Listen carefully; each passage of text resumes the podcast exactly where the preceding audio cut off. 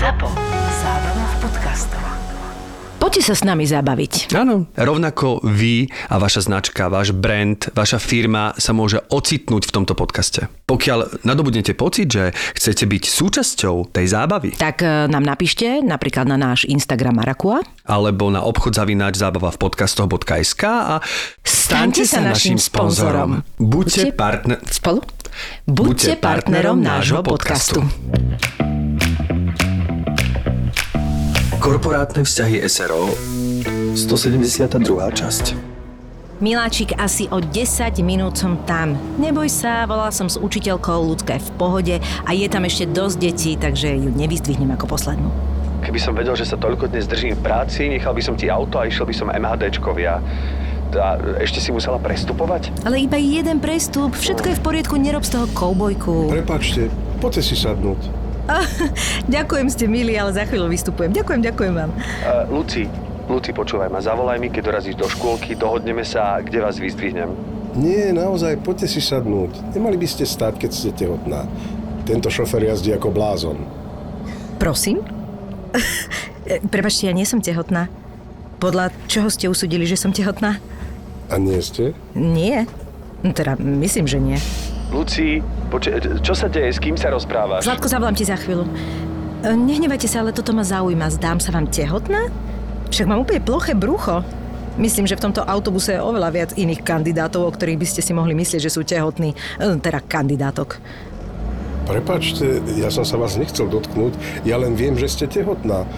A myslel som si, že to viete aj vy. Ospravedlňujem sa. Nemusíte si sadať, ak nechcete. Ale ako to viete? Čo si nejaká vedma, alebo senzibil, alebo čo? Aj tak sa to dá povedať. Prebežte to fakt? Robíte si zo mňa srandu? Tak mi povedzte, akého pohlavia je dieťa, hm? Myslíte pohlavie vášho staršieho dieťaťa, alebo plodu, ktorý máte v maternici? Ale je to vlastne jedno, obe sú dievčatá. Ježiši. Prepačte, toto je na mňa veľa a práve vystupujem, našťastie. Nemali by ste takto strašiť ľudí v autobusoch? Nechcel som vás vystrašiť, pardon. No, láska, čo? Už si v škôlke? Miláčik, vyzerá to tak, že som tehotná. Čo, to si zistila teraz v škôlke? Nie, v autobuse. Luci, si v poriadku? Nie. Zajtra sa objednávam ku gynekologovi a MHDčkou odteraz chodíš ty. Všetko, čo zaznie v Marakue, zostane v Marakue. Marakua Passion Podcast je duševným vlastníctvom Myšky a Števa a ako nám povedali, neprajú si, aby sa z tohto podcastu citovalo v iných médiách. Tak to skúsime rešpektovať. Díkes. No a teraz budem tehotný ja.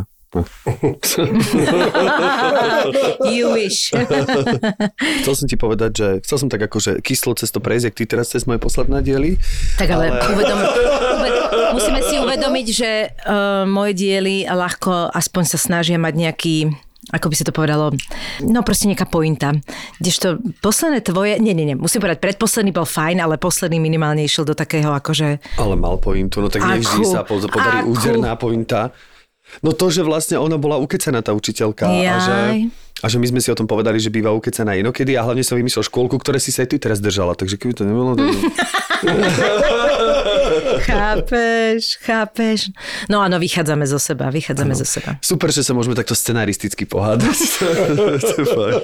Nikto nám to iné nedopraje, keď si to nedoprajeme. Nechcete niekto vydať tieto korporátne vzťahy? Inak podľa mňa... 200 epizódami by sme mali vydať tieto, vieš, lebo my na každého hostia máme vlastne zvlášť príbeh, tak to by ako možno... Bolo by to trošku drahé, lebo tých 200 hostí pomalinky, ktorí sa tu Ale myslím ako knihu, nie audioknihu. Ja myslím ako knihu, normálne. Ja by som to normálne dala ako seriál a všetci by sme tam museli hrať a všetci naši hostia by tam hrali. A teraz, keď vás počúvam, tak ma napadlo, som si spomenul na taký dobrý fór herecký, že jak herec, ktorému sa nedá, hovorí, že vieš, mne nevadí, že ja som zlý. Mne len vadí, že ostatní sú dobrí. Áno. Je to vždy otázka postoja. Áno. Všetko uhol pohľadu. No ale dovolte nám privítať nášho dnešného hostia, ktorý sa nám podarilo teda dohodnúť asi na 856. krát, ale ja sa nesmierne tomu teším a hlavne to absolútne počiarklo, čo si mi včera napísal, keď som sa te spýtal, že čo je tvojou najväčšou vášňou, Gregor povedal, že vytrvalosť. a bol vytrvalý rovnako, keď sa chcel dostať na záchod. Podarilo sa mu to, nestratil sa, prišiel naspäť. Takže vítame Gregora Hološku. Ahoj, ahoj. Vítaj. Dobrý deň, ahojte, zdravím všetkých vás, poslucháčov a všetkých fanúšikov umenia a dobrej nálady. No Gregor mi dnes cestou sem povedal vlastne, že on už je v Národním, ako, takže už je národní herec, ako, tak to sú veľké veci, čo sa udiali v tvojom živote. No, tak, alebo prirodzený kariérny postup. Tak vieš čo, ja neviem, kam by som to zaradil. Každopádne vnímam to pozitívne, to je dôležité, že ako sa pozeráme na veci. Takže pozerám sa na to pozitívne, cítim sa v tomto kolektíve ako čerstvý človek dobre. Je tam kopec rozmanitých energií. Myslím si, že to je kľúč k tomu, aby človek išiel ďalej, pretože rozmanitosť je základ života. Tak teším sa na to vlastne, čo ma čaká, aká práca, veci, na ktorých teraz robím, veci, ktoré už mám na repertoári. No a vlastne dá sa povedať, že mám aj tú detskú hereckú vlastnosť, ktorú herci majú celý život, že človek je stále zvedavý vlastne, čo príde, ako sa ten život zmení, kam sa posunie a tak ďalej. No ale tak tiež cesta do Národného divadla, čo týka teba, bola presne vytrvalosťou, pretože však ty si bol v Trnavskom divadle ako dlho? Ja som bol v Trnavskom divadle 14 rokov, potom som bol nejakých 6 rokov na voľnej nohe, potom prišla korona, potom som začal postupne okrem iných vecí hosťovať v Národnom, no a vlastne od 1. marca ma tam zobrali, takže jasne, no tak cesty sú kľukaté, vieš, ale myslím si, že šťastie je to, keď o človeka, aj o herca, aj o človeka vôbec je záujem. Jednak teda prvá podmienka musí byť, že ho tá práca baví. Potom, že je o ňoho záujem a potom, keď si spomenula vlastne tú vytrvalosť, keď si sa ma na to aj pýtala, takto. Mojou vášňou. No ja to vlastne veľmi obdivujem, ale zistil som, alebo mám pocit, že je to kľúč k tomu, aby sa človek niekam dopracoval, lebo častokrát ste určite zažili ako herci, že robili ste hociaký projekt, to je jeden napríklad na škole divadelné predstavenie a ste si hovorili, že toľko sme tomu obetovali, navyše sme skúšali v noci a neviem čo, a tak nám to sadlo a sme taká dobrá partia, že to musí byť pecka, proste to musí výjsť a zrazu ten výsledok, tá realita to vždy trošku skriví ako keby, alebo to vlastne ani vôbec tak dobre nedopadne a človek si zrazu povie, že a tak to je vec šťastený, vec vrtochu a proste to musí jednoducho sadnúť a tak ďalej. A ja som sa na to možno takto pozeral, aj keď som mal nejaký hnací motor, že musím proste pracovať a rozvíjať sa, ale po rokoch mám pocit a stále istejší, že vlastne to funguje jak spojená nádoba. To znamená, že tá energia sa nevytratí, len častokrát tí ľudia strácajú vytrvalosť preto, lebo tá pochvala alebo to uznanie nepríde na povel. V máji bude premiéra, v máji všetci uvidia, aký som frajer, hej. Zrazu sa to nestane a teraz čo, malo to zmysel? Alebo samozrejme, však to sú všetko logické otázky, ale myslím si, že ten válček, ktorý človek so sebou ťahá, keď stále do toho vlastne nejakým spôsobom šťuchá, ide ďalej a ďalej a prichádzajú tie príležitosti a on to nevzdá, tak jedného dňa sa to musí ukázať. Len to rozdiel je možno v tom, že to nie je vtedy, keď my chceme, ale vtedy, keď tomu tie okolnosti doprajú. Ale nevnímam veci ako oddelené projekty. Myslím si, že tá práca ako taká a tá rozmanitá sa nejakým spôsobom stále ako keby zratáva a ide do jedného prúdu a potom jedného dňa, niekedy, neviem kedy, ako je komu súdené, proste tie výsledky musia prísť. Súhlasím, pekne si to povedal. Ja tiež si uvedomujem, že veľakrát vynaložená energia, nie že veľakrát, vždy sa vynaložená energia vráti, len to nemusí byť, povedzme, investovaná do toho, do čoho sme si mysleli, že sa vráti v tom, neviem, teraz sme tak povedali. Áno, úplne si to presne pomenoval. Že vlastne skúšaš nejaké predstavenie, naozaj sa na ňom natrápiš, povedzme, to predstavenie nemusí dopadnúť dobre, ale to, že si sa na tom natrápil, tak to ti môže zasa otvoriť úplne iné dvere, o ktorých si ani netušil, takže je dobré proste akokoľvek ísť do vecí naplno. Áno, ja to mám v živote absolútne rovnako a stále ma vie prekvapiť jedna vec a už mi tá skúsenosť ukázala, že to má mysel, že napríklad veľakrát sa mi práve naopak stalo, že nejaká náhoda a úplná hlúposť, kde ja som si všetko, ježiš, toto zase bude, že prečo som, vieš, sa do toho namočil alebo niečo. A paradoxne tu ako keby týmito dverami sa otvorila betva, ktorá ma neskôr začala na 90% akoby nielen živiť, ale zaoberať sa, že som sa ňou začala zaoberať, že mi to otvorilo úplne nové dvere, nový obzor a že tá hlúposť, o ktorej som si myslela, že možno ju ani nemám vziať na začiatku, bola takou školou a zároveň neskôr vlastne niečím, čo ma totálne začalo naplňať, že by som si povedala, že veď to je polovica môjho žitia teraz napríklad, vieš, že taká zaujímavá vec, že to je jedna vec, čo si povedal. Druhá vec je, že keď si povedal, že možno sa niekedy ukáže ten deň, tak ja mám niekedy taký pocit, že on sa asi možno objaví, ale my už si možno ani neuvedomíme, že to je ono, lebo trebárs už aj ten vek urobil to, že to tak nevnímame, alebo že proste málo si všeobecne uvedomujeme, že aha, tak keď ti niečo úplne nevíde podľa tvojich predstav, tak vtedy sa nad tým pozastavíš. A keď tie veci vychádzajú, tak to veľakrát bereme ako samozrejme, za to nie je pravda. Že treba si uvedomiť aj tie maličkosti. Ale to tak je dané, že veď je to, teraz to len posuniem, že je to dané v rámci reakcií na správy, že preto sa vlastne že správy negatívne, pretože na tie my ľudia oveľa viac reagujeme a viac sa nad tým pozastavujeme a je to pre nás akože väčším takým, že momentom. A preto mám pocit, inak to teraz mala moja taká mini filozofická chvíľka, že veľmi málo sa venujeme takým tým, neviem, či to správne sa teraz vyjadrím, antropologickým vlastne danostiam, ktoré máme. Že napríklad že prečo niečo veci, je tak. Že my vlastne sa vôbec, ako keby ľudia, ako riešime nejakú individuálnu psychológiu, samozrejme na nejaké tie individuálne, potom riešime nejaké rodinné konštalácie, ale napríklad dnes to teraz stalo, lebo som spal proste na hoteli a keď spíš vždy na novom mieste, tak 90% ľudí vlastne nemá hlboký spánok, pretože stále podprahovo vníma, ako keby, že či nepríde nebezpečenstvo a to je niečo, čo máme z praveku. Áno. A že máme strašne veľa takýchto vecí a my vôbec sa tým ako keby nezaoberáme, že my sme sa síce posunuli, že áno, nechodíme v kožušinách a teda nosíme mikiny a nosíme úplne iné oblečenie, ale isté veci sú nám proste napríklad, ja neviem, moc alebo peniaze a tieto veci, že to sú veci, ktoré lomcujú a my sa ako keby nesnažíme toto rozklúčovať. Mám pocit. Rozumiem, čo myslíš, že máme niečo v DNA, ako presne. Ľudské, že vieme o tom, že pes funguje takto, takto, takto.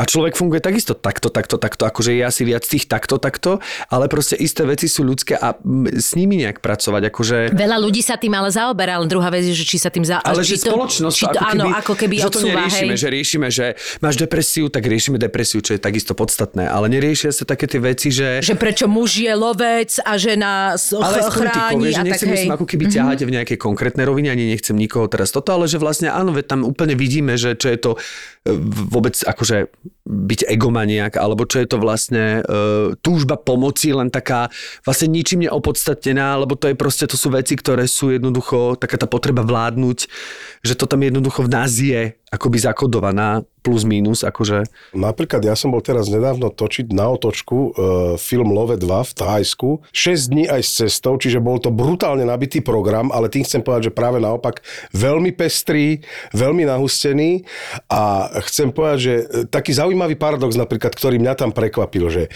jednak som bol samozrejme úplne, bol som teda iba v Bangkoku, myslím, že na 6 dní dostať s cestou, ale tak niekto by zvládol možno ešte aj Phuket, aj Kopanga, pôjde. Ale proste 3 dní z toho som pracoval, mal som nejaké voľno a tak ďalej, ale som si uvedomil, že tam napríklad ten buddhizmus, jak preniká do ľudí aj do okolia, že ja som zrazu pocítil, bez toho, aby som sa tým nejak zaoberal, alebo aby mi to niekto vysvetlil, že tam je absolútne jedno. Aké je človek rasy, aké je orientácie, odkiaľ pochádza, čo má za sebou, pokiaľ, nazvime to, pomocne dodržuje pravidlá a správa sa slušne, nikto si ho nevšíma a nikto mu nepchá ruky do života. Čiže človek cíti veľkú, veľkú dávku slobody. Čo je, myslím, niečo, čo u nás funguje úplne ináč. Alebo teda, presne opačne by som povedal. No tak by som to dal do toho opačného skôr. A pritom, ale paradoxná vec je, že aj oni sa potýkajú s rôznymi problémami. Mne napríklad hovorili, že keď začala korona, to sa tam dozvedel, thajský král si prosím pekne zobral 40 luxusných prostitútok, odletel do Belgicka, prenajal si celé poschodie v hoteli, vykašľal sa na krajinu a prišiel, až keď korona skončila. Boli tam protesty sa. Teraz vidím tvoju reakciu, to je strašne vtipné, lebo 90% ľudí. Nerozmýšľam si, kde som spravil chyba. Bo som už že prečo som tajský král. Ani si nepamätám, že kedy by sa niekto pohoršil, ale každý, že alebo také. A jeden kamarát povedal krásne z hovorí, že nie, vieš, ja hovorím, že čo chceš mi povedať je, ako 90% ľudí hovorí, že nie, vieš čo, ale že mať chvíľu v živote taký nadhľad. No, ale tým chcem povedať, že napríklad aj na najvyšších úrovniach môžu vzniknúť deformity, ale zaujímavé je, že v tej krajine, v tom podúbico to necítiť.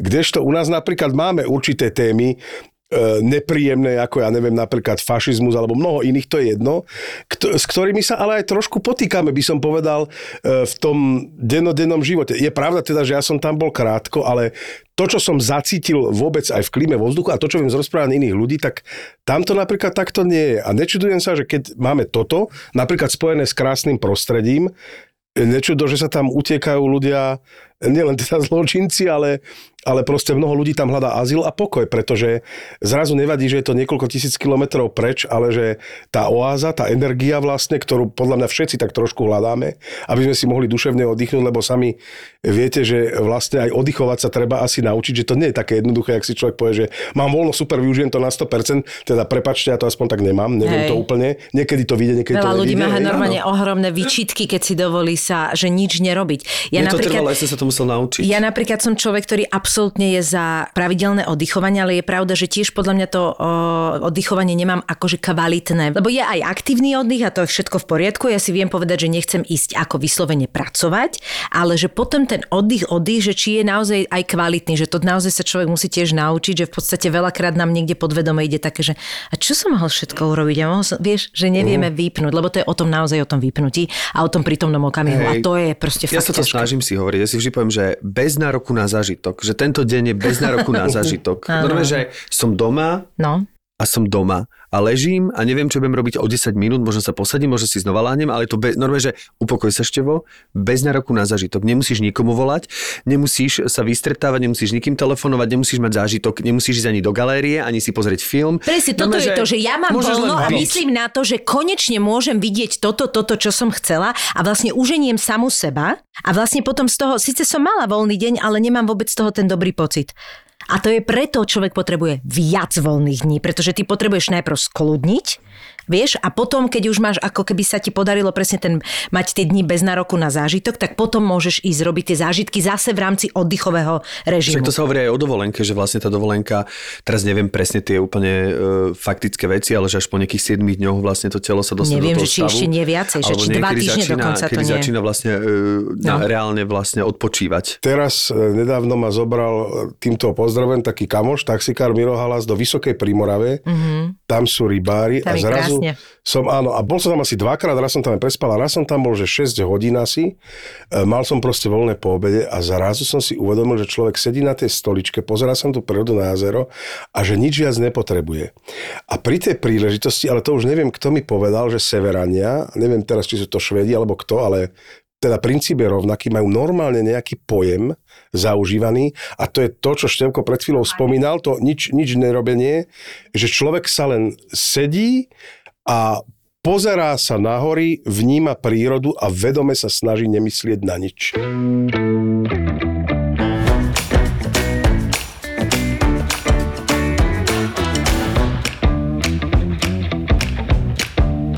Keď chceš niečo robiť v rámci voľna, tak čo ťa tak najviac ako keby dokáže upokojiť v rámci voľného času? Určite je to tá príroda, akože povedzme aj obyčajná prechádzka, ale snažím sa napríklad roky, povedzme aj tým športom, napríklad na gimpli a teda potom ešte aj neskôr v rôznych fázach, chceniach a intervaloch, tak to by som to opatrne nazval.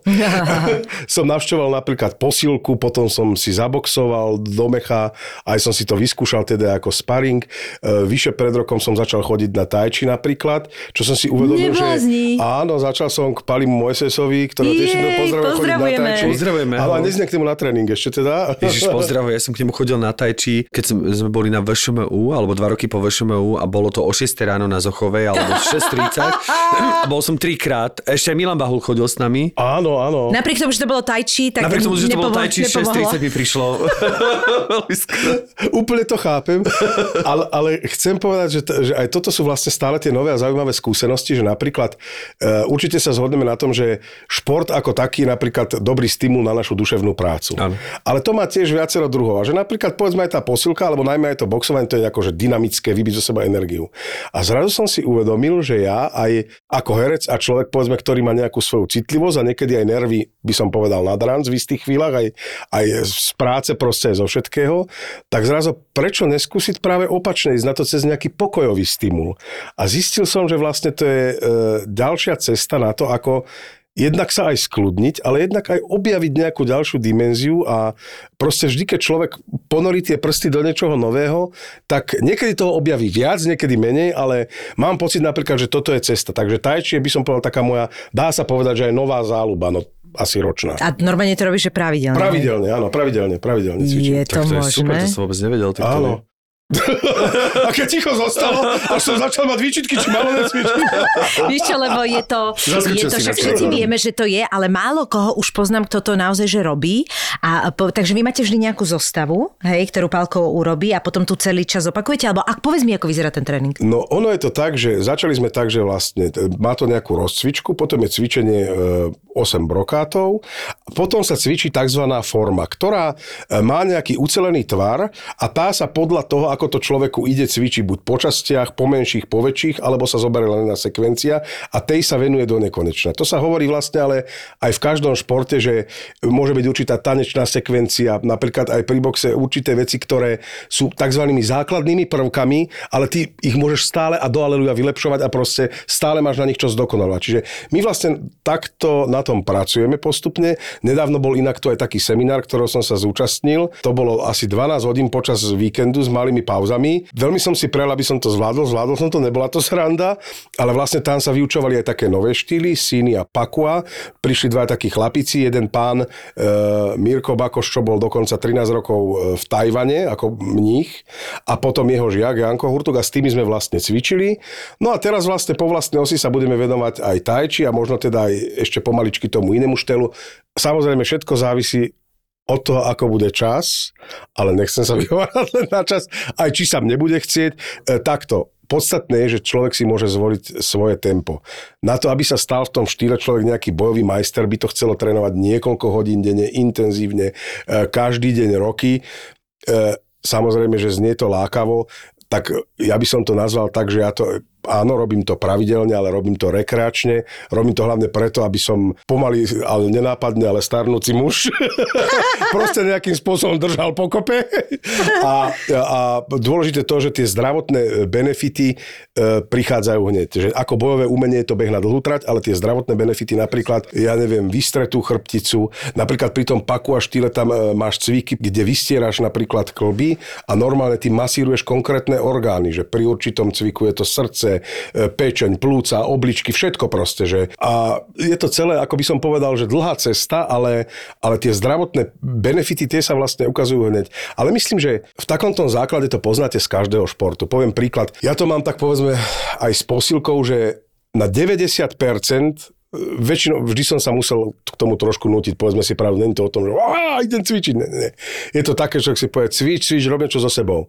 Ale vždy, keď som sa premohol a odcvičil som, tak ten pocit potom bol lepší ako predtým. Tí endorfíny fungujú, to poznáte určite. Absolútne to funguje. Takže tam je to podľa bez diskusie. Ja nie až tak, ale poznám to. Akože musím povedať, že dlho som bojoval s tým, že ja to mám naozaj rád a teraz som si našiel takého trénera, ktorý mi úplne vyhovuje a je to pre mňa zaujímavé, ale nikdy som... Ja si osobne myslím, že to cítiš v tom, že trebárs keby si teraz 2 týždne nechodil do tej posilke, tak cítiš, že sa necítiš dobre. Ale nemyslím to kvôli tomu, že si necvičil. Asi by som cítil, že by som ťažšie sa mi vstávalo a tak ďalej. Áno, že nemyslím teraz konkrétne to, že by to bolo kvôli tomu, že sa necítiš dobre, máš výčitky, že si necvičil, ale kvôli vyslovene tomu, že ty naozaj podľa mňa niekde podvedome tie endorfíny sa vytvárajú, tie hormóny a že ty si to až toľko neuvedomíš, lebo to nie je ako príval zrazu. Alebo nie sú také aktívne alebo také akčné ako u niektorých, vieš, že keď stretím niektorých docvičil, že wow, že super, že sú nabudení, hej? Že nabudení sú, nabudení. Ja tak to v živote nekončím. Že ďakujem, ako ja som...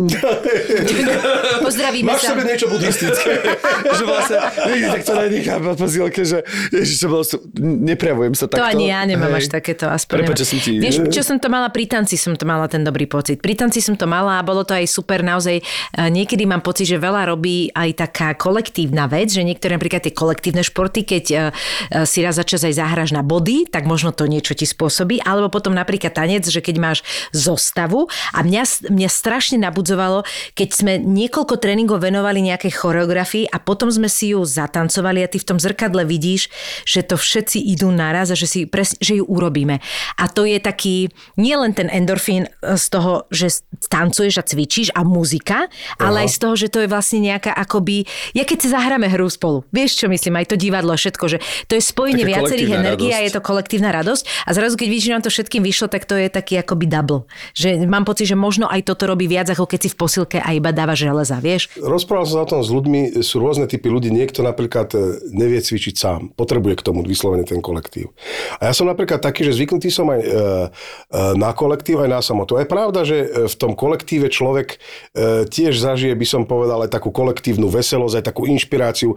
Jeden vlastne inšpiruje druhého, že častokrát, keď je človek sám, možno je lenivejší, lebo sa mu tak nechce a nikto ho tými očami nekontroluje, takže si povie, že čo, že dám si svoje tempo alebo čo.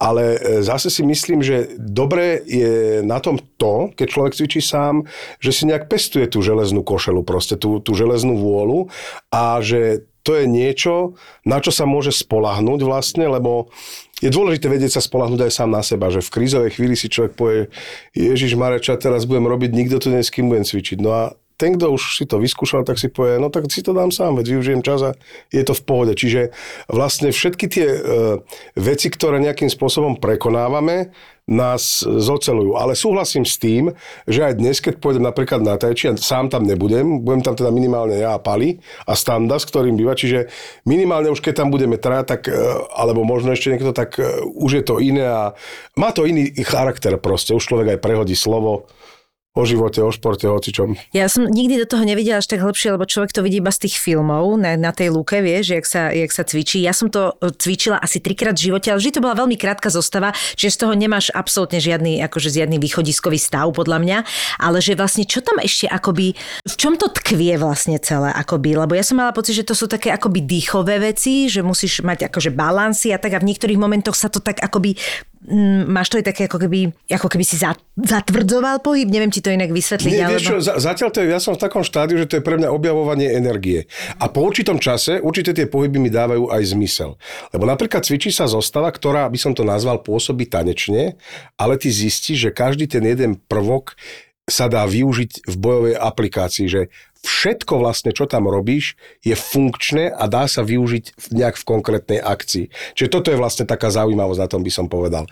To samotné, že robíš tú zostavu, tak rozcvička, samozrejme, každá rozcvička je dobrá pre telo na zahriate, ale povedzme, samotná tá zostava je nejaký súbor prvkov, ktorý je nejak u mne nejakým poskladaný, vydestilovaný za neviem aké proste 10 a stáročia a vlastne v každom tom jednom pohybe je zakodovaný bojový pohyb, ale to človek vlastne postupne objavuje tak, ako pri všetkom, čo robíme. Či to je tanec, beh, box, hoci čo vás napadne, proste športové. Takže v zásade objavové energie, lebo áno, keď ti niekto povie, že rok chodím do posilky, tak si povieš, wow, super, no, rok boxujem, áno, tak to už by malo byť vidieť, dobre, no, ale pri Tchaj-ťi je to tak, že vlastne je to vnútorný štýl a čiže to, kým ty objavíš nejakú tú krásu toho a nebodaj ešte ju aj sfunkčníš, tak to je ďaleko väčší čas. Ale ja to mám aj s posilkou, tak to vieš. Je to vnútorný štýl. A ešte vám chcem povedať, že aby som teda sa nerobil len, že čačaný, tak ja vlastne aj rád jem, čiže toto je také, by som povedal, že nie len na duševnú náplasť, ale proste, že potom mám taký pocit, že možno si za dobrú večeru, však som si zacvičil napríklad, vieš, že v tomto podcaste tomu rozumieme. Úplne tomu rozumieme. Lebo na toto Marko som počul, neviem, či povedal, to je krásny fond, strašne sa mi páči, to je o ľudskej pevnej vôli, že dal som si záväzok, že do leta schudnem 10 kg, ešte 14 a mám to. Alebo si pamätám, ešte v Trnavskom divadle, neviem, či si to Števko aj ty zažil, tam bol taký kreslený obrázok, bol tam taký veľmi zle vyzerajúci chlapík, proste popolník plný vajglov, rozpité pivové poháre, borovičky a taký úsmeval ten chlapík a dva zuby a bola tam bublina, že mám silne vyvinutou slabou vúli. Takže tým smerujem len k tomu, že aj na toto je to Tchaj-ťi dobré, hej, na všetko. Akože... Ale keď si zbobrie Pálka, tak Pálko tiež veľakrát robí teraz Tchaj-ťi kvôli tomu, aby sa dobre navečeral, nie? Pálko je tiež gurmán, určite. Je, že? Ja som s ním v čase, keď cvičíme. Málokedy som s ním vtedy, keď je, ale keď sme sa o tom rozprávali, tak určite má k jedlu pozitívny vzťah. Aj varíš, či iba konzumuješ? Áno, ja strašne rád varím. Lebo to sa mi zdá, že to si spomínal. Že... Áno, ja strašne rád varím, pre mňa to je relax a nepovažoval by som sa za kuchára, hej, lebo nemám taký úžasný repertoár, ale zas viem pár vecí urobiť a viem ich urobiť robiť si myslím, že dobre. To podľa mňa úplne stačí. Áno, slepačiu, sviečkovú, guláš, knedlové pšo, kapustnicu. Neviem, no všetko z toho, čo som spomenul, tak viem uvariť a ďalej budem radšej opatrný. Ale to sú základné veci. Zo všetko, čo si povedal, neviem ani jednu vec. Napríklad. Ja som skôr také, že som sa naučil také tie, že cestoviny, risotá a takéto. Áno, aj to rád robím. Ale musím povedať, že tieto veci, čo si vymenoval, mi veľmi chutia, ale neviem to robiť. Iba plnenú papriku. Plnenú papriku, hej, to ale si spomínal. Ale tam mi trvá vždy cez 2 hodiny a teraz mi hovorila Jasmína, tu bola alergička, jej to trvá do hodiny, tak to ešte musím niečo robím zle. A to ste tam vyriešili, že vlastne čo je problém? Ona myslím kupuje niečo už akoby uhotovo. Ona kupuje, myslím, že tú paradajkovú mačku už akoby nepasíruje vlastné paradajky alebo niečo, ale že ono. No. Ináč napríklad v Rakúsku majú také, že plnené papriky v rajčinách a niektoré tie rakúske polotovary sú... Že dobré. Sú lepšie ako naše menu. Tak vieš to aj ten vzduch. To sa môžete vystrihnúť, alebo nechám to na vás. Ty chodíš do reštiky, vieš čo, milujem rakúske potraviny. 10 rokov si s kamoškami robím srandu, však to bolo ešte od cuky luky, ne? Všetko je lepšie v Rakúsku, aj vzduch, keď prídeš, tak to je... To si pamätám, že to sme najviac riešili. Moja sesterica to stále vyvracia, lebo ona pracuje pre Henkel. Mm-hmm. A tu vlastne bola taká móda a ešte stále to niekedy presakuje, že počkaj, ale ten prací prostriedok kúpený v Rakúsku úplne inak perie ako ten na Slovensku. Ale ja ti vysvetlím, že ona to nie je úplne ako nezmysel. Lebo vieš, ona mi vysvetlovala, že čo sa týka Henkelu, tým, že vlastne oni, však ona chodí aj do Nemecka na tie... Mm-hmm. Proste pracuje pre tú firmu, neviem na akej pozícii, lebo ja sa nevyznám v tých pozíciách, ale vlastne vie, že tá receptúra je vlastne úplne tá istá. No že je to to isté. Hej, ale viem, že napríklad veľakrát je to naozaj o tom, že na aký trh čo ide. Tie produkty veľakrát ale napríklad nie sú o tom, že by boli kvalitnejšie alebo nekvalitnejšie, ale veľakrát je to naozaj aj o preferenciách daného národa. Že napríklad je taká blbosť, že pri čokoládach proste, že treba tu nemáš isté druhy náplní, hej, akože ochutenia čokolády, pretože treba tu vyfokusovali, že my sme jahodoví a čokoládoví a orieškoví a proste nikto si nedá, teraz som šla povedať marakuju, ale marakuju si všetci dajú, pochopiteľne. Samozrejme. Vieš, že treba z niečo iné, tak sa ako keby ladí ten trh podľa toho. Je iné, toto není prací prášok. Prací prášok je proste ten istý. Teda akože... To...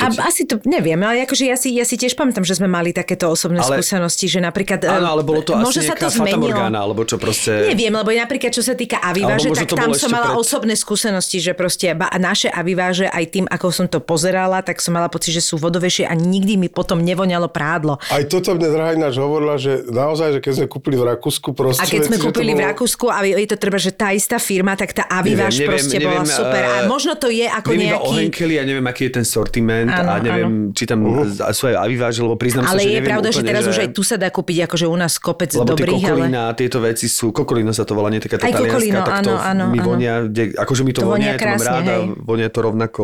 Teraz sú už také... Neviem, či by som si aj v rámci Aviva, že dovolila placebo u seba. Vieš, čo myslím? Že proste za to, že to mám z Rakúska, zrazu mi to vonia. Proste to mi príde chore. Tak máme silne vyvinutú slabou vôli, takže čo ty vieš? No ale tak nie, akože len hovorím, že niektoré veci aj vznikli také dogmy ohľadom toho, že... Určite, ale možno len Henkel toho robil na hovno, vieš? Možno... Počúvaj ma, Gregore, ja som niekde čítala alebo počula, že ty máš 2 vysoké školy? Nie, to, takto ja som začal študovať na pedagogickej, francúzštinu a výtvarnú. Komenského, nie? Alebo čo to bolo? Áno, ale v Bratislave pedagogickú školu, francúzštinu, výtvarnú, ale vlastne mňa už nejak, kedy boli príjmačky proste zobrali ma na herectvo, tak potom som išiel. Čiže z tej druhej vysokej školy, ktorú spomínáš, mám odštudovaných pár mesiacov. Jeden semester a niečo. Tak to som na tom také ako ty. Aj ten druhý som dorobil skúšky, ale asi tak. Takže a jak vlastne si ty začal rozmýšľať vôbec o herectve? Alebo jak to celé bolo? Povedz nám to od Piky. Keď si bol malý a narodil si sa... Mal som rád pekné veci. Ale nie, no tak je to tak, že my sme boli teda od malička vedení proste k výtvarnému umeniu. Môj otec je výtvarník, takže... To fakt? Vlastne cez toto áno. Moja mama učila francúzštinu a slovenčinu. Zrazu mi dáva zmysel tvoja vysoká škola s tvojimi 2 odbormi. No, vidíš to, čo iné, hej.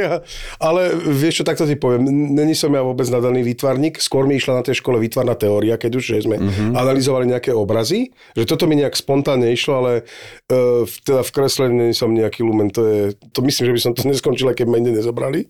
Takže že ani tá vytrvalosť by ti nepomohla. Vidíš, aspoň sa dostávame k ďalšej téme, že v prvom rade musí byť láska k tomu umeniu a oboru, tá práva, a potom plus vytrvalosť a vtedy môžu prísť zázraky. Ale to si rozumiem, ja výtvarná je úplne mimo mňa. Akože to je normálne, že ale tak mimo, že ja viem vlastne nakresliť naozaj že štvorec a trojuholník, to je iné. A potom ja kreslím ešte také postavičky, normálne že vlastne minulé som kreslil, lebo sestrenica ma poprosila, nech nakreslím do pamätníčka. To bolo ešte dávnejšie. A ja som mi to nakreslil a potom keď si to pozerali, že a toto sa ti ako podarilo, potom na tú moju kresbu. A toto si ešte tak ako keď si bola mladšia, že kreslila, že nie, to mi kreslil števko. Trošku infantilné to bolo. Ja absolútne, vieš, že ja normálne, ja som naozaj zastal také postavičky, 3D to ani nešlo okolo, ale že také naozaj, že také, vieš, že také tie neformné postavičky, ktoré stávajú z nehulieka, tak vieš si to predstaviť, že druhá C. Postavy sú všeobecne najťažšie asi. Škola, tak tam som ostal. Figúry sú ťažké. Toto mne na kamoška povedala úžasnú vec, lebo som sa aj pýtal na hora, že ona, že kresliť, ale že nič, že vôbec. Ja hovorím, že no ale nie, že však skús mi to nejak pomenovať, že k čomu by si to prirovnal. No asi nerozoznanie od 6-ročného dieťaťa. To normálne povie, že to robí škôlka. Ja by som mohol deťom robiť domácu úlohu z výtvarnej, proste úplne v pohode. A to ešte by si sa snažil, aj mal by si jazyk vystrčený. A to ešte by možno dostali dvojku.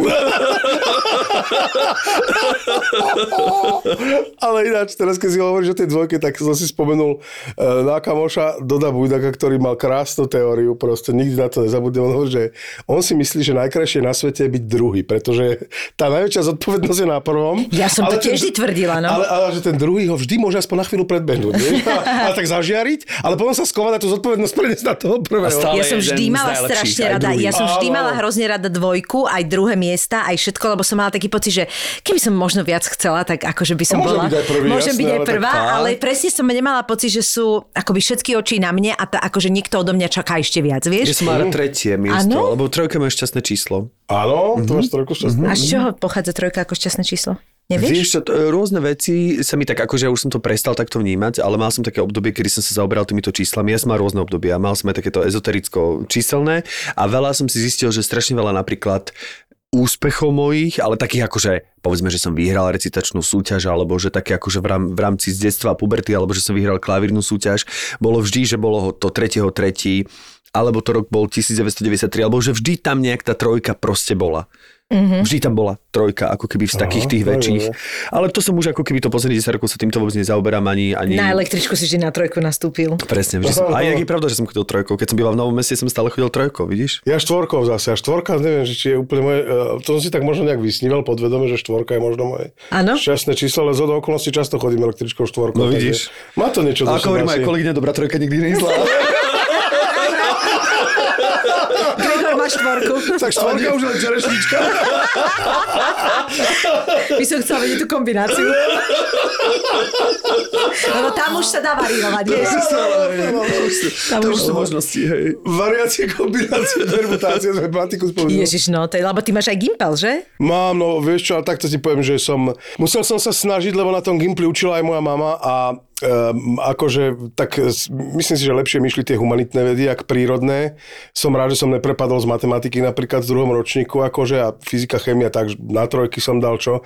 Ale akože snažil som sa, ale mal som strašne peknú debatu o tomto sama Hošeka, keď poznáte. No jasné. Tak viete, tak on mi hovorí, že ani jemu nešla matematika, ale on mi hovorí, že vieš čo, ja som strašne rád, že som to absolvoval, lebo mi to proste ukázalo, že môžeš spoznať v živote aj veci, ktoré ti nejdu a budú tu, aj keď si tu ty. Takže proste ten svet je nielen o tom, čo nás baví, ale aj proste má trošku širšie, ale že to je super. A zároveň je úžasné, že mnohých nás baví niečo iné a že sú napríklad ľudia opačne, vieš, že ktorým nejdú humanitné, ale zároveň sú dobrí proste v logickom myslení. A potom sú ľudia, ktorým sa krejdú obidve veci. To je hrozné. Ale nemusíme sa o nich rozprávať. Presne. No čiže a tvoja mama na tom gimpli učila tú výtvarku, či tú francúzštinu? Nie, slovenčinu, francúzštinu. Aha, otec je výtvarník, áno. Otec výtvarník, jasné, ale tak ja som vlastne chodil na tie recitačné súťaže, bavilo ma písať tie slohy. Proste inklinoval som k tomu umeniu od malička, videl som veľa výstav, chodil som na hudobnú školu, na klavír, to ma teda naši prihlásili, priznám sa, že ani to sa mi veľmi nechcelo, ale tak už som to hovoril viackrát, že Ak by som tam nechodil, určite by som sám od seba využil ten čas horšie, takže som rád, že ma tam prihlásili. Klavír je super, inak klavír práve rozvíja aj takéto matematicko-logické myslenie, áno. Pretože tá hudba tak je v niečom. Tak preto mi to išlo tak ťažko. Preto teda nič, no. Ale preto to nepoznať. Ale nemáš pravdu, hovorilo mi to viacero ľudí. No ale tam som vlastne začal chodiť aj na dramatický odbor, na základnú umeleckú školu, teda na dramaťák, no a potom nejak tak počas toho gimpla, neviem, som si povedal, že čo by som tak, a že to herectvo. No takže ono to tak nejak nenápadne postupne. To nebolo tak, že chcem byť herec od malička, alebo čo, ale nejak tak nenápadne to prišlo. Prečo si teda išiel ešte na tú druhú školu? To bolo tak ako pomedzi to, že keď nevidíš... Ja som sa dostal na druhý krát na herectvo, vieš? Inak väčšina nás tak je, no, že áno. Mám pocit. Takže vlastne medzi tým si išiel skúsiť tú druhú. A medzi tým som vyskúšal toto. To mi samozrejme tiež niečo dalo, ale bol som samozrejme rád, že som sa dostal na to herectvo. No. Takže... A tá francúzština si rozprával? Ako rozprávaš francúzsky, alebo niečo ostalo? Ako sa máš inač? Nie, akože niečo rozumiem, ale na to, že mám francúzštinárku, by som mohol rozumieť 5-krát toľko. Takže mne francúzština príde strašne ťažká. Ja vždy hovorím prírodne. Ona je ťažká. Ale ťažká aj hlavne aj na tú výslovnosť. A všetci hovorí, že románske jazyky, že vlastne francúzština, že keď viem po španielsky, ja už sa tak beriem, že tak poloviem, takže by som mal rozumieť po francúzsky, aj nerozumiem nič. A francúzsky a maďarský jedálny lístok sú pre mňa jedálne lístky, kde neviem, čo si objednávam. A len som to, presne mám aj v jednom stand-upe takú celú príhodu o Francúzsku a doteraz si pamätám, že keď som si objednával, prišla mi rybacia polievka a bola strašne silná, tak som chcel k nej akože chlieb.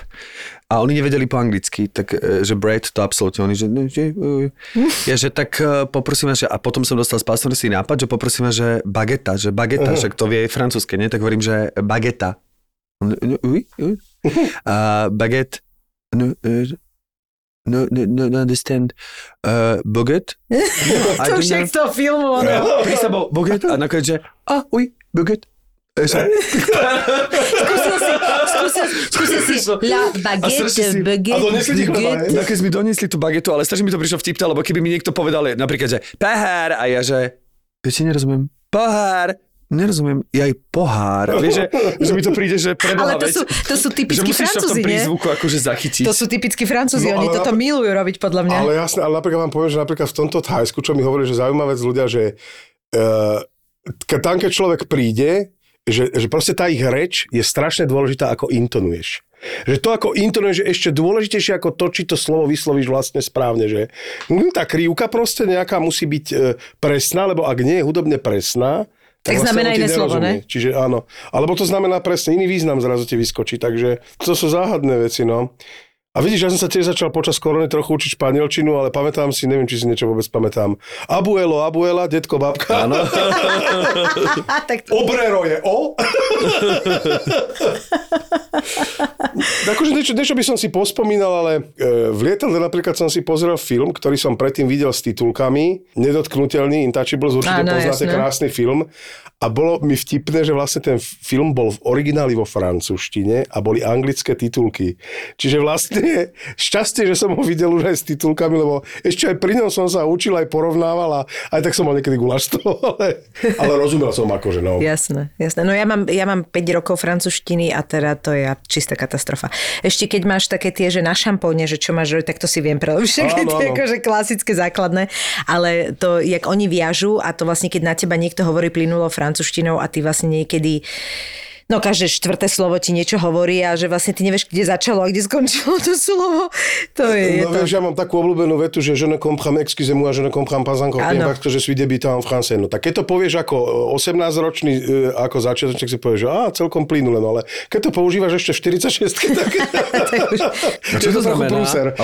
Prepáčte, ospravedlňte ma, ale nerozumiem, lebo ja som ešte začiatočník vo francúzštine, viete. Ale je to pekné. Hurajka má krásnu tú francúzštinu, ona teraz zase začala niečo pravidelnejšie robiť, mám pocit, a zase mala na Instagrame... Aha, Ľudská, no tak ona tam aj študovala, ale že ona... A tiež je z toho taká na nervy, že keď to dlhšie nemá, že ako keby nejde jej úplne tak už improvizovať v tom, vieš? A ona má naozaj že peknú výslovnosť, podľa mňa. Ale počúva, to obdivujem, však napríklad môj obľúbený herec Jul Briner, určite ho poznáte zo 7 statočných. No, jasné. On je vlastne ruský int s rómskymi koreňami, ktorý sa narodil na ostrove Sachalín, ale pointa, ktorú vám chcem povedať, je, že to bol pán, ktorý údajne veľmi dobre ovládal 11 jazykov. Takže on samozrejme bol svetobežník, narodil sa vo Vladivostoku, študoval v Leningrade, bol vo Francúzsku, potom v Hollywoode, potom v Anglicku, čiže vlastne samozrejme určitá logika toho, že všade žil pár rokov, ti samozrejme prinesie určitú skúsenosť, ale predsa len, keď ti niekto povie, že je 11 jazykov, myslím, že to je fakt obdivuhodné. Je to úžasné. To si neviem predstaviť. Napríklad Janko Jackuľiak, že on je z Lučenca a tam je taký pán, čo ovláda 14 jazykov, pán Váňov, a on sa ho pýta, že jak to je možné, že jak ste to dokázali. A on povedal krásnu vec, vieš, lingvista mu hovorí, že ale viete, pán Jackuľiak, že to je jednoduché. Naučíte sa prvé 4 a potom už objavíte kľúč. Presne, presne. Ale inak je zvláštne, ja som to niekoľkokrát počula a potvrdil nám to aj Jirka Madl, keď tu bol, že je niečo strašne zvláštne na tom, keď sa učíš tie jazyky, že ono ti to naozaj niečo otvára v rámci toho myslenia a že napríklad jemu to akoby zapasovalo pri 3. jazyku. Že niečo, ale že nie ako hľadom toho, že máš kľúč na to, ako sa učiť ďalší jazyk, ale že úplne iným veciam. Že ako keby ho to niekam pozdvihlo do nejakej inej úrovne toho, ako vníma iné veci, ako rýchlo sa učí ďalšie veci, vieš? Že ako keby tie jazyky, lebo on mal akože angličtinu dobrú, nemčinu má celkom slušnú a začal sa učiť taliančinu do toho. A vlastne, že on vravel, že až keď vlastne zapojil tú taliančinu už natoľko, že sa vlastne v každom tom jazyku dokáže dohovoriť na nejakej úrovni veľmi slušnej, by sa dalo povedať, lebo on dokáže aj hrať už v tých jazykoch, že to tak vymakal. Wow, tak povedal, super. Že ako keby sa niečo stalo, že on pocítil ako keby nejaký level up, vieš, že proste je halus. Toto, keď mi hovoril, ja som si teraz spomenul krásnu príhodu, lebo to ja všade hovorím, že to je taká zaujímavá anomália, ktorá neviem, s čím súvisí, ale napríklad, že častokrát, keď sa nejak pozriem teda do toho slovníka alebo do tej učebnice, tak väčší problém mám niekedy s banálnou vetou, ale napríklad fascinuje ma nejaký pojem. A teraz som si spomenul, jak sme boli na oslave Junky Urvátovej, myslím, že to. A stretol som Števka a mu vysvetlím, že vieš čo, lebo ty si práve vtedy hovoril, že sa myslím francúzštinu, španielčinu, učíš a toto a ja hovorím, že vieš čo, ja neviem niekedy zosmoliť po anglicky banálnu debilnú vetu, ale hlavná vec, že si pamätám, že brušná dutina sa povie abdominal cavity. A Števko mi na tom hovorí, že ja som nevedel, že je brušná dutina ani slovenčina. To je ale pravda. To je toho strašne polovilo. A pritom je to čudné, lebo zrovna brušnú dutinu by si mal vedieť. Hej, ale brušná dutina? Áno, chápem, akože to už keď tak žalúdok rovno to pomenuješ vlastne ako brušná dutina. Áno, no v brušnej dutine máš všelijaké orgány. Napríklad jedna z nich je žalúdok. Ale viete, čo je sranda, že napríklad tak, jak pri napríklad vtipoch alebo pri škodoradosti funguje kreativita, je zaujímavé, že jak sme sa učili angličtinu proste, tak neovládal som veľa slov na Gimply, keď sme boli prváci, ale že hneď, keď sme vymýšľali nejaké hovadiny, tak napríklad hneď som vymyslel básničku, vieš, vedel som pár slov, som vymyslel napríklad, že 1, 2, 3, our air is free. 4, 5, 6, I like phoenix. 7, 8, 9, baby you are swine.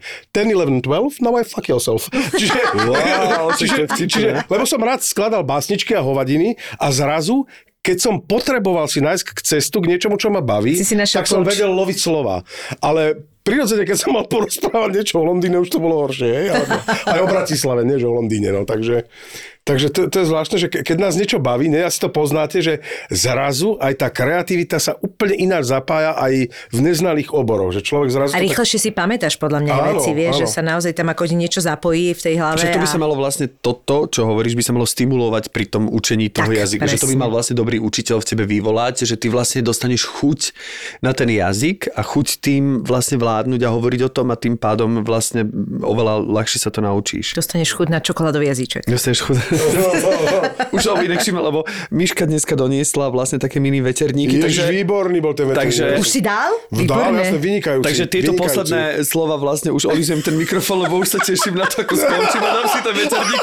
Čiže už teraz rozprávam, že víš, lebo to vlastne učíš sa ten jazyk, že vlastne celé to o veterníku. Podtext rovná sa veterník. Ja som si ho dal pre istotu predtým, aby som dobre si to urobil. Dobre si urobil. Ešte dám takto na záver, Gregor, povedz, máme teraz takú najnovšiu rubriku, tomu hovoríme, že vlastne niečo, čo ťa tak ako za posledné mesiace zaujalo, čo si videl, buď film, knihu, alebo dokument, alebo seriál, môže to byť absolútne čokoľvek, ale nemusí to byť aj za posledných mesiace, môže to byť niečo, čo tebe je tak blízke, že ja neviem, je nejaká kniha, ktorá ťa strašne ovplyvnila a chcel by si to dať ako tip našim poslucháčom. Že či niečo... Ja určite za seba hovorím tvoj film Invalid, ktorý je veľmi dobrý, takže a je, myslím, že na Netflixe pozerateľný, že? Myslím, že tam je. Dokonca už ho dal niekto aj celý, neviem, ako je to možné, ale na YouTube ho dali normálne. Fakt? Že? Áno, aj na YouTube, aj na Netflixe.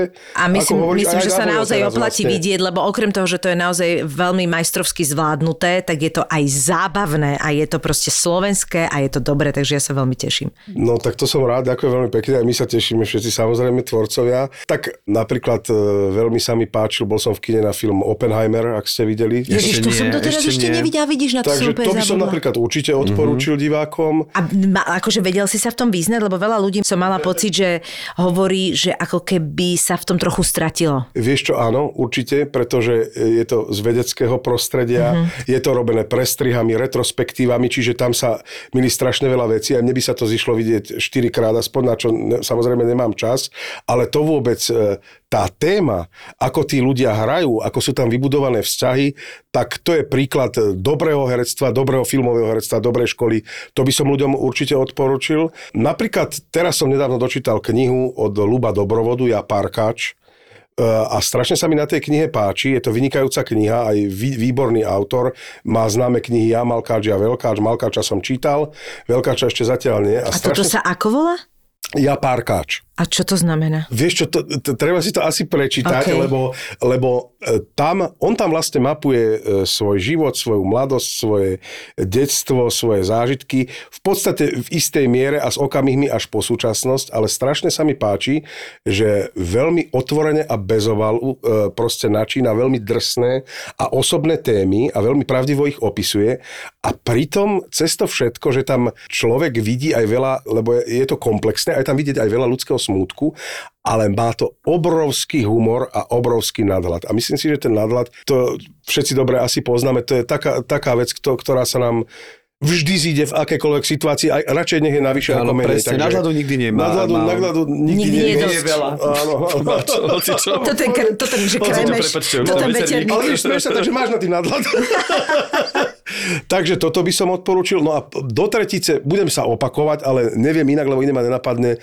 Určite by som odporúčil, keď má niekto čas a peniaze a chuť, nech sa ide pozrieť do toho Thajska, lebo videl som z neho málo, kúsok bol som krátko, ale bolo to úžasné a určite v budúcnosti, keby som čas mal, idem sa tam pozrieť minimálne ešte raz a na dlhšie. Čivko?